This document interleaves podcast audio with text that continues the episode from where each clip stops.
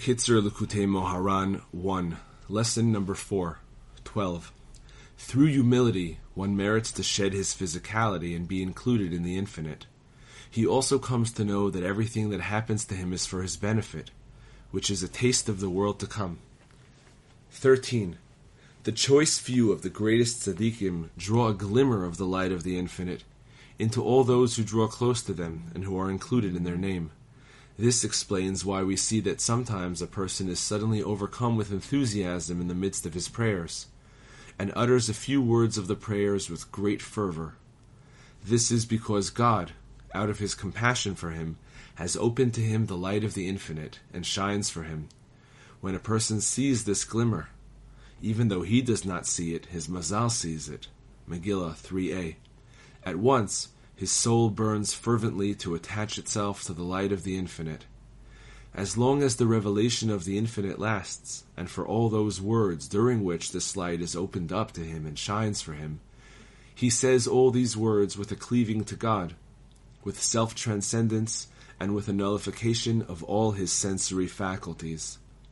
A person merits all this by means of the greatest of the true tzaddikim, because only they know about God, about the light of the infinite, and only they shine this lovely glimmer onto us, which each person experiences according to his own heart's understanding. Zohar 1 103b. 14. During the time that a person is nullified before the infinite, he is in the aspect of no man knew. Deuteronomy 34 6, referring to Moses' burial place since even he himself is not aware of himself. But this state must be experienced by running and returning, in order for a person to continue to exist as a being separate from God, and not expire before his time, God forbid. For the Holy One, blessed is He, desires our service. Therefore, he must not remain in this state, but should wait until the time that the Holy One will himself come and take his soul, when he passes away. Then he will be completely nullified and absorbed in the infinite to whatever degree that he merits. 15. Through a person's cleaving to the infinite by running and returning, so that he is not nullified completely, then afterward, when he returns to his own consciousness and to his own state of separateness from God, there still remains in him a remnant of the wondrous light of this state of attachment this remnant then shows to the person's conscious mind the unity and goodness of the infinite, so that he knows that everything is good and everything is one.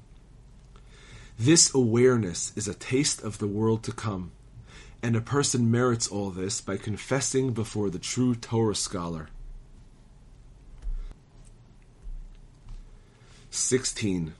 When a Jew is awakened to repentance because he senses some small spiritual impurity that distracts him during his prayers and devotions, his repentance causes those Jews who are completely wicked and who have left the fold of the Jewish people as a result of the multiplicity of their evil deeds to also become a throne for holiness and to repent. Then they too assist those who are serving God to construct buildings of holiness Amen. May it be His will.